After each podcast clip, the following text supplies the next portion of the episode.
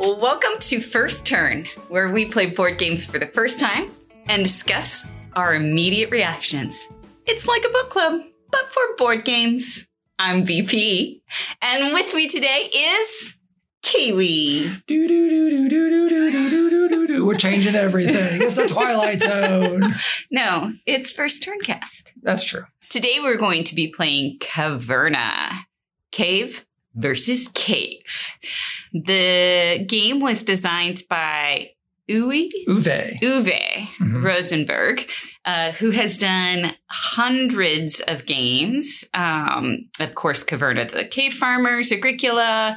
Uh, we also played A Feast for Odin. We've played Patchwork, and again, tons of others. Uh, the artist is the all famous Clemens Franz. I'm not gonna. I'm not gonna. Yeah, no, we're Yeah, just going we're leave it with gonna- that. gonna this leave it just that. is He's Clemens it- Franz. he's He's, done a done, lot of stuff. many of the Uwe Rosenberg games. Yep. Some that you have heard us talk about on the podcast include, of course, Caverna, uh, the Cave Farmers, uh, Grand Austria Hotel, again, Patchwork. Um, I feel like there's been many, many more, but uh, Orleans is also another one that he does. Uh, this particular Caverna game was published in 2017 and uh, by the big Asmodee. Actually, in 2017, it was Mayfair Games Oh. that did it, but they since have since stopped being a publisher. Okay. Uh, I think they went out of business or something, and all of their games, almost all of their games, went to Asmodee. okay. So now, now Asmodee. Now it's. Asmodee. Yep. Although it's out of stock according to their website. Okay. Yep. Good to know. hmm You are standing before Cleft in the mountain, the new home of your dwarf tribe. There is a lot of work to be done with only two pairs of helping hands at the start. Soon, more members of your tribe will be able to help, but there is no time to be wasted. Another nearby tribe is seemingly doing better than you. So, chop chop. I- Yep. Okay. uh, cut into the mountain, furnish cavern after cavern, and collect grains, flax, and building resources. Look out for precious metals and get wealthier than the other tribe could have ever imagined. So in this Uwe Rosenberg Clemens Franz universe, Mhm. dwarves live in tribes. Okay. I think usually we see them in like clans or families. I mean, it's all just terms. Sure. I think generally though, when you see dwarves, they they end up in like this Scottish. Because mostly it's been written by English people. It's That's true. fine. What I'm curious about is how you chop chop into a mountain. Yeah, I saw that and it's in the thing, and I was like, ah, I don't know if chop chop's the word they wanted to use, but that was clearly what they translated it as. Okay, okay. So our mechanics are tile placement and do do do do Worker placement. worker placement, Which makes sense based on the game. right. It's- Caverna itself Yeah. is yeah. So the box art, we've got uh, um, a a bearded dwarf and a uh, a more effeminate dwarf. Mm-hmm. I don't want to say male and female because you know I don't know how they identify themselves, but they're staring at each other, and in the background there's a. You know what? This is actually uh, like the art style itself is very Clemens Franz, Mhm. but it's not your traditional Clemens Franz with just like a person and an animal standing there That's true. and then you know stuff in the background. This time we have two people staring at each other, and then and it's just their heads. and then in between them though is like this tunnel, obviously a Yep. cave with two figures uh, being shadowed in. You could almost think of. Plato's allegory of the cave. No, cave. we're not talking about allegory cave. I and then uh, through the hole, you see, of course, trees. It even looks like a little uh, cow that's in a cave. Oh, yeah. yeah. Yeah, I I, mean, you've got like cow. a little farmstead Which makes there. sense because there's cows, or I think actually they're bulls in the the big caverna. Yeah. yeah. I'm just, as an historian, I just wonder: Are you going for cave people? or No, are you I going think we're pushing. farming? I think we're pushing. You got to push the I believe button because if you remember in Caverna, there was kind of an inside the cave part of the board, Mm, and then there was the outside farming part of the board. And So- since we're collecting green and flax and stuff, that Mhm. stuff is normally farmed versus Yep. uh, gathered wildly. So I'm supposing we're doing something similar in this game. Yeah, and this isn't Minecraft, so you can't just put up a light block and, and grow stuff inside. Um, so would you pick this up off a shelf? Probably not. I've been very curious about it. Uh-huh. I think I would just because I really like Caverna. Okay. Um, and this game is, I think the problem with worker placement games is they're generally not designed to be played two players okay. because a lot of them will have that one spot that's like, if you go here, you're the start player. And so they're clearly designed to be more than a two player game. So you Uh, think it's going to be more interesting than Caverna? I don't know if more interesting than Caverna, but it might be an interesting like to see if they make it work and it stays within that like do I feel like I'm playing Caverna Mm-hmm. or would I rather play Caverna? Okay. Yeah. So yeah, I think I, I think I would. Okay. Um so BP, how do you think it's played? It's been a while since we played Caverna. Because Eric is the one who owns that one. Right. Uh, well, and I feel like I remember Agricola better, which I find Which is weird. weird because we only played it the once Yeah. at the at Gen Gen Con. Con. Um, but I remember you had to feed people. I Yeah. feel like with everything, you have to feed people. And I always really focus on making sure my people are fed. Which sounds like a decent ruler. Right. Yeah. Yeah. Um, it's something that I talk about a lot in my classes too. You can't have civilizations or the rise of urban centers until you feed everybody. So we have to talk about food. This is also my excuse to talk about food every single class. Mm. Okay, so there's worker placements. If I remember correctly, um, the tile placement in Caverna is you kind of get to develop your own cave. So you could uh, pick and place tiles uh, that have certain shapes, right? Which allow you to then be able to put either right certain animals in that space or a certain amount of people in that space because you can't have right more workers or more people if you don't have the space to put them. Sure. Right. Uh, so that's the tile placement part.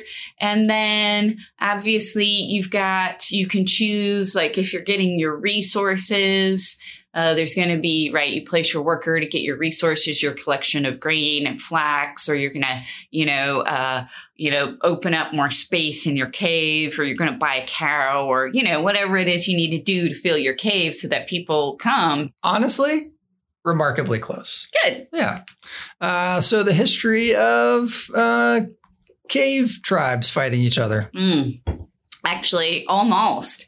Um, Paleolithic peoples, by and large, did live in uh, caves just because it's a natural place of shelter, right? Um, where you can be right sheltered from the environment, such as rain, storm weather, etc. Because Paleolithic people didn't necessarily settle down. Um, in one place. They normally did move, not erratically, and they did manipulate the environment in order to find foods for themselves. It's like the whole fat diet paleo, right? Comes from how Paleolithic people lived off of the earth, but they were probably far more complex than most people give them credit for. But and the the association with caves that we know about these early humans is from their cave art, which is a big question mark sometimes on what they're trying to represent and sometimes in some of the representations what it's supposed to mean. Was it uh, designed for entertainment? Was it designed to tell stories? Like these are some of the questions archaeologists and scholars and historians have about some of the cave art. But what is really cool about the cave art that maybe Caverna and Clemens Franz need to think about adding to their games is uh, how widespread it is, which I find really cool because it just, when you find things like that all developing around the same time in very diverse locations, it starts to really show you, right? Like how human like something really right innate about human nature that they're going to draw and leave marks and leave behind right remnants um, of some sort of expression on on walls in this case. So some of the really early ones you've probably seen images of have been like the hand stencils right um, some of a little bit later uh, in the Paleolithic period. So some of those really early hand ones date from almost like 30,000 years ago, maybe 40,000 years ago, even. I mean, that's a long time. Uh, civilizations have only been around for roughly the last 6,000 years. So for much of human civil, you know, humans living on this earth, they lived uh, in these types of right environments. It's kind of really interesting. But some of the later ones that were from about, uh, say, 15, you know, 10 to 15,000 years ago, uh, are ones that represent right uh, either some sort of human representation as well as animals and so um, there's lots of really great surviving uh, cave arts in Indonesia, actually, in Borneo, some of the really early ones uh, out in the Indonesian islands. Uh, there's some in Africa as well that are very well preserved, uh, and hundreds in Spain and France. And so some of, of course, the ones that have gotten the most kind of published on them, the most written up on them are from the uh, caves in France and uh, Lascaux caves, L A S C A U X. Um, I'm maybe mispronouncing that, but uh, are some of the most famous. And if you do Google it, uh, it's really cool because you can take um, 3D tours through the caves. Uh, I make some of my students do that in my early world uh, history classes when we're covering Paleolithic peoples. Um, they have closed off the caves to actually um, visitors, right, to help preserve them. And so going and doing virtual tours is some of the only ways. But some of the cool things they have in there is uh, some scholars have decided that some of the early artworks on that cave show some of the earliest anima- animations. Um, and so it's again really cool to think about how humans have constantly been finding ways to either tell story, play games, or entertain themselves, right? And so that leads us back to we are going to be entertaining ourselves with some game that hopefully includes some art. Uh, okay, so okay. the game is played over eight rounds, and the player with the most points at the end is the winner. The first player is randomly chosen, but the rulebook does provide an alternative Ooh. as the smallest player goes first. Oh, that'd now, be me this time. Uh, yeah, and it doesn't suggest how to define smallest.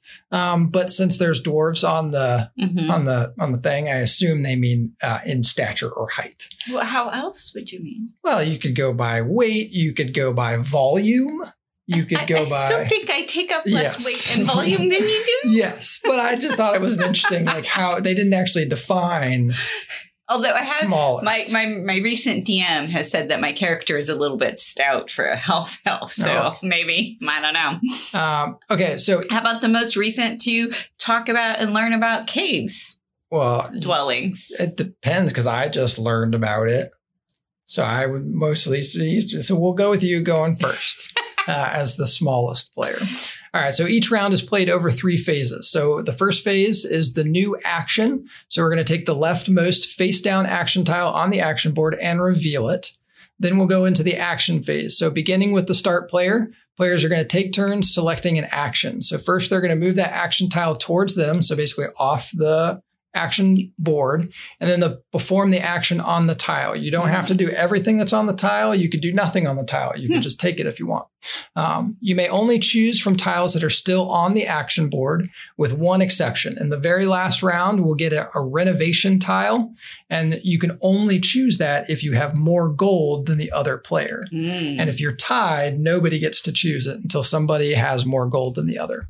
So actions will include your standard uh, worker placement type actions. So there's collecting goods, there's exchanging goods. You can build walls, uh, which you need in order to furnish caves. You can raze walls. Uh, and that's R A Z. Right, so which means tear tearing them down. Them down uh, you can excavate a cavern. So you can okay. basically take one of the face down tiles on your board and put it next to the action board. You can furnish a cavern. So you can pay the cost mm-hmm. of a room near the action board and add it to one of the excavated areas in your cave. Um, and building the walls, some of those rooms will require that you have walls in certain orientations before you can place it. And the other stipulation is, is uh, some of the walls or some of the rooms will have uh, basically orange backgrounds for their name, and some will have blue. And so you have to have more orange rooms than blue rooms. And then you can perform room actions, which let you use the action of a room in your cave.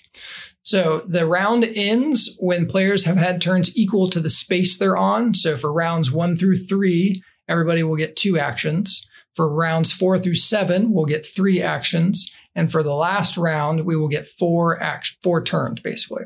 Uh, the used action tiles are returned to the action board, and the start player token is passed to the other player.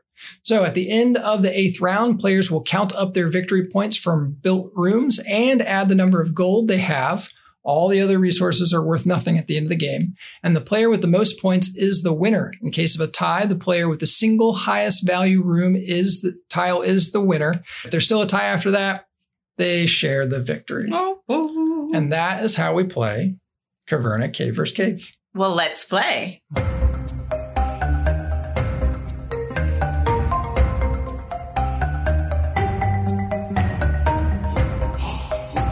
We just finished playing a game of Caverna, Cave versus Cave. Mm-hmm. And the winner was do do do BP Okay. with 55 cave points. Why do you have dwarf points? I don't know. I was just making it up. Okay. Yeah. And uh Kiwi came in with 40 um, yours you're you got cave points too. Okay. I don't like being different. All right. That's fair. Okay. Yeah. So what was, winning strategy. yeah, what was your winning strategy? Yeah. Who never wins games. Um at first was just how I always do worker placement for uh resources. Okay. and then uh, figuring out how to get rooms that gave you more resources. Yep. And then eventually figuring out that I could get rooms that gave me gold. I think getting one of those rooms was like really clutch and just kept me like in the money. Yeah, I feel like you definitely wanted rooms that could convert into gold because there was a bunch of opportunities to use gold. Plus, Mhm. gold was points. hmm So And then I, I did that one expedition tile action. Uh, we think I may have done it wrong. Yeah, but that's fine. Okay. Yeah. But I remember you guys used to always go on expeditions in the other games. Yeah, yeah. And so I was like, okay, the, they used to always do this. So this is a good action. hmm Yeah, and I I don't know what I was trying to do. I, I feel like I was just going for big point rooms, Mm, and then it ended up like some of the big point rooms just kind of like went away because either you got them or like I could just never afford them, or or the one where I like I built the wall first because I was like, oh, there's only one build wall thing, so I'm going mhm. to go for that. But then you kept taking undermining like three rounds in a row. the first time I thought that you did it because I I had grabbed it initially, and I felt like that's why you grabbed it because there were Oh, other I- yeah, no. But the ones after that, I knew specifically that you were going for it first, so that I couldn't, even though there were two other options for excavation. I knew you were going for it. well, I You didn't need it. You didn't need to go under walls. You were just grabbing it because you knew I needed to. no, I think it came with other things too. No, it was you got one choice or the other. I think. I don't know. I I think you you yeah, are it was trying. it was one or the other. I think you are trying to think I was much more take that than I was. Yeah. Uh, okay, so what did you think of the theme? Did you feel like you were putting a cave together? Yeah, uh, I mean, I felt like I was putting something together. I don't know about a cave, but I, I think at the beginning of the episode, I, I had mentioned that I was wondering like how closely this would kind of mirror Mm-hmm. uh, Caverna, and I thought like thematically, like I felt like it was about the same level in terms of theme mm-hmm. that Caverna had, and I felt like it without repeating like the mechanics yeah. in Caverna. I felt like this did capture the theme of like I'm trying to dig out my cave and Yeah. finishing the bits that I I dig out. Yeah, I think so. And and with Caverna, like it was also less weird because I remember you, you would put like animals You put inside, anim- yeah. and I'm just like, no. I mean, I guess at night, Cyclops, Yeah. right? You would bring your sheep in at night, but you definitely took them out in the daytime to graze. Yeah. Yeah. Yeah. Yeah. Uh, yeah, so I thought thematically, like I don't necessarily think that I was building a cave, but I definitely felt like I was playing a version of Caverna. Mhm. So I, fe- I feel like it fit into that theme. And I like Caverna, so There you go. I, thought it, it worked well. Um, table presence. I mean, it's. I think you know, it's definitely uh, of uh, Clemens Franz, right? Art. Um, and and it had right the all the components. It was a little bit different in that you weren't you didn't have like the stacks of the different things right for your elements Yeah, for the like resources. it, it had that counter, and that I think was just a lot cleaner yeah. than having piles of right the stuff that you would collect. Well, I feel like the goal too was not necessarily because it's a two player game, creating a game that had a much smaller footprint. mm, mhm. And I think it did. And the um, I mean, you get used to the iconography. It it makes sense. I mean, it definitely looks like one of the Uwe Rosenberg. Like at first, I was like, oh. Seeing Feast of Odin, right, Oh, going yeah. through my Oh, head. but it's much eh, very much more simplex Yeah. and so that's nice um it's clean cut uh you know it's got the little the the action board has the little people down there to help you keep track so yeah i think it's I, don't know if it's a head turner when you're walking around, but it's definitely a noticeable. I think it's a cleaner version of some of the more complex games, uh, and it's. I mean, the, the cards are pretty cute. Yeah, the way as it was set up on Tabletop Simulator is we were sitting next to each other is the way it was oriented. Mhm. But I think this would look really cool if you were sitting like against each other. Mhm. And then, and I think that's how generally you're supposed to play because when you pull the action tiles off, they go towards your side. Mm. So you know like who's who's picked what and what Mhm. they've picked. I think that would kind of be a little bit of a head turner because you you know you look at it. Um, and we could just have the heads yeah, then you just like then it feels staring in there. feels face. feels very more duelish than Mhm. yeah. Uh, but yeah, I I thought I agree with you on all the other stuff that you said about uh, table presence and art and things like that. So yeah, Okay. How about uh mechanics, Kiwi? yeah. So I think Did li- this live up to an Uwe Rosenberg game? I mean, I don't know if I could say like, oh yes, it felt like an Uwe Rosenberg. Um, but I do feel like the mechanics worked well together, and like it definitely wasn't clunky. Like you mentioned, streamlined, and it didn't Mhm. feel more streamlined. I think for a two-player game, you definitely need to do that. I did like the fact that you know we talked about at the beginning, where the problem with a lot of worker placement games is they there's usually a spot that says get be first player, Mhm. which is like a big deal. You want to be first player so you can get to where you want. Mhm. So that idea that that's gone because Mhm. you can't really have that in a two player game, and the first player just goes back and forth. Mhm. Um, you know, kind of takes that, and then it's it's worker placement, but really like you know, you're not placing workers, but that idea Yeah, of taking tiles, tiles. is really the same thing. But I liked how all the mechanics work together, and like I said a little bit ago, like I felt like I was playing just a different version of Caverna, but I didn't feel like it was like like a bad version of Caverna. Mhm. Does that make sense? Mhm. Yeah. Uh, how's learning the game? Um, pretty straightforward, I feel like. There was the question we did have, uh, because, uh, at, you know, it tells you how many walls you need to be able to place a room. And I was like, and I had, uh, gone down to the bottom and I was like, but if we have to have them in that same orientation, so I had asked, like, do they have to be in that orientation or can they be, right? You can, you can rotate your cards and you were like, no, it has to be in that exact orientation. We haven't uncovered all the rooms yet. And I was just like, no, no, because otherwise some of these just would not be possible. And so, uh, in fact, that was, I think, the only thing because we didn't get figure that out for like three rounds. And so I think for for learning wise, I was just like, but I just, you know, feel like that would not be right. And so there were definitely like some rooms that I just did not build at first because I was like, I can't Yeah, and do I that because I don't have that pattern. I think I I must have missed that little rule because it's in it's in like its own separate box that talks about the wall configuration.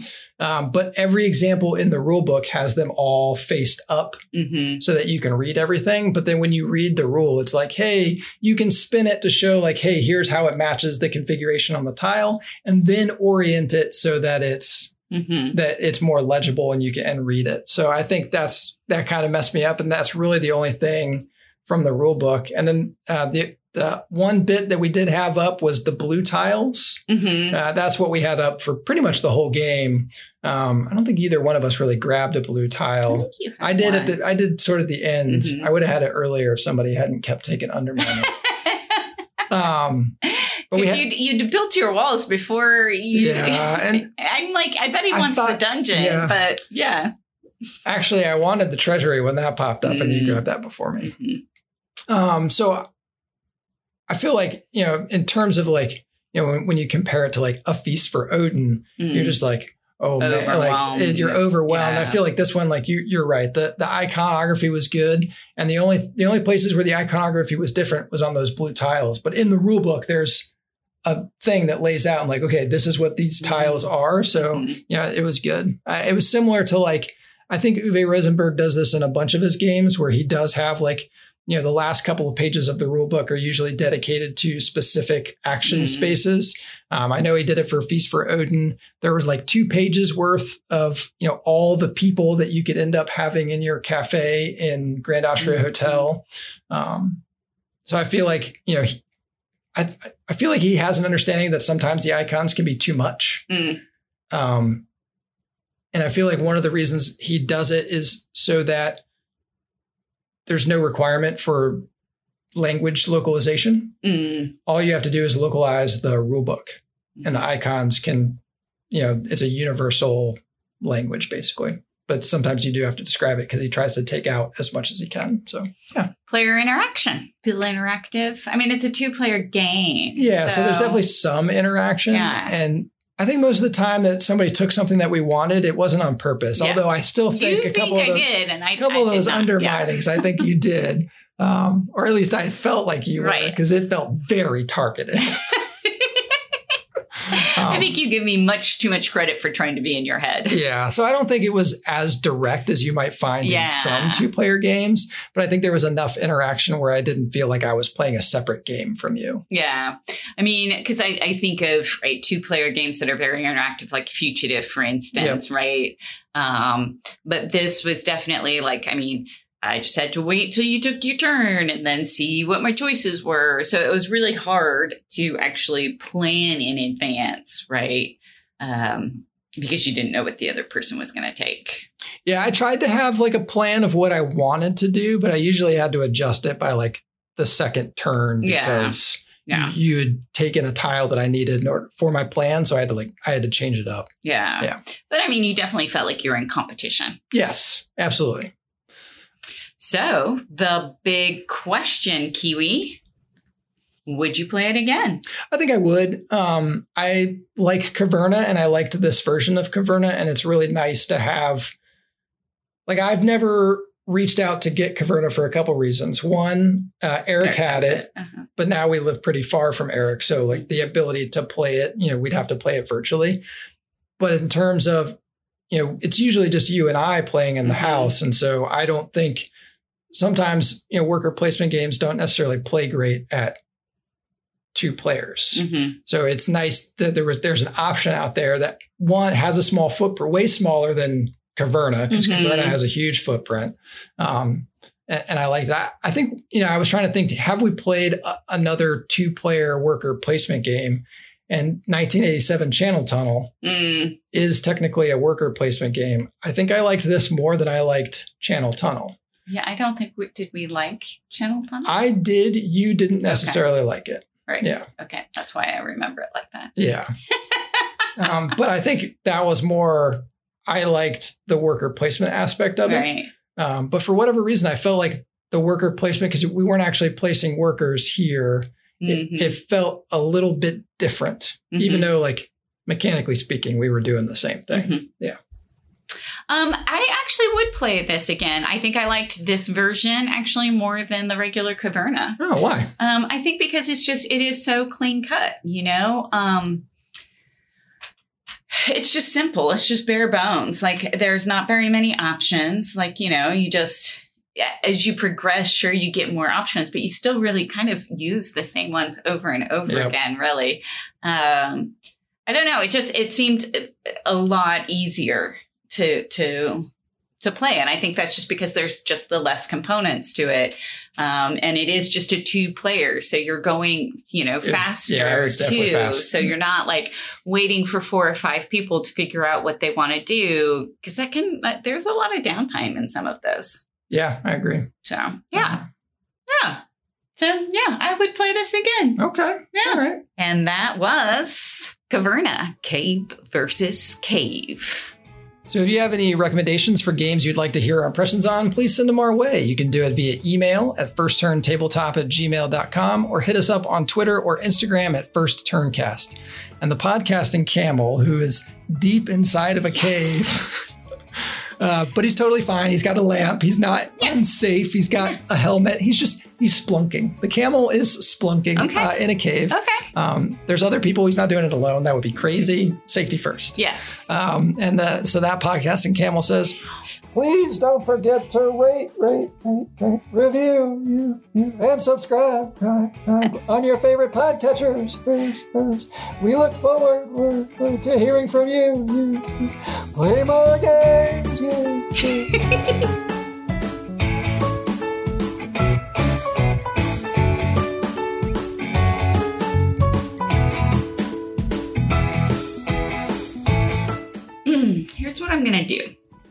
I'm to undermine.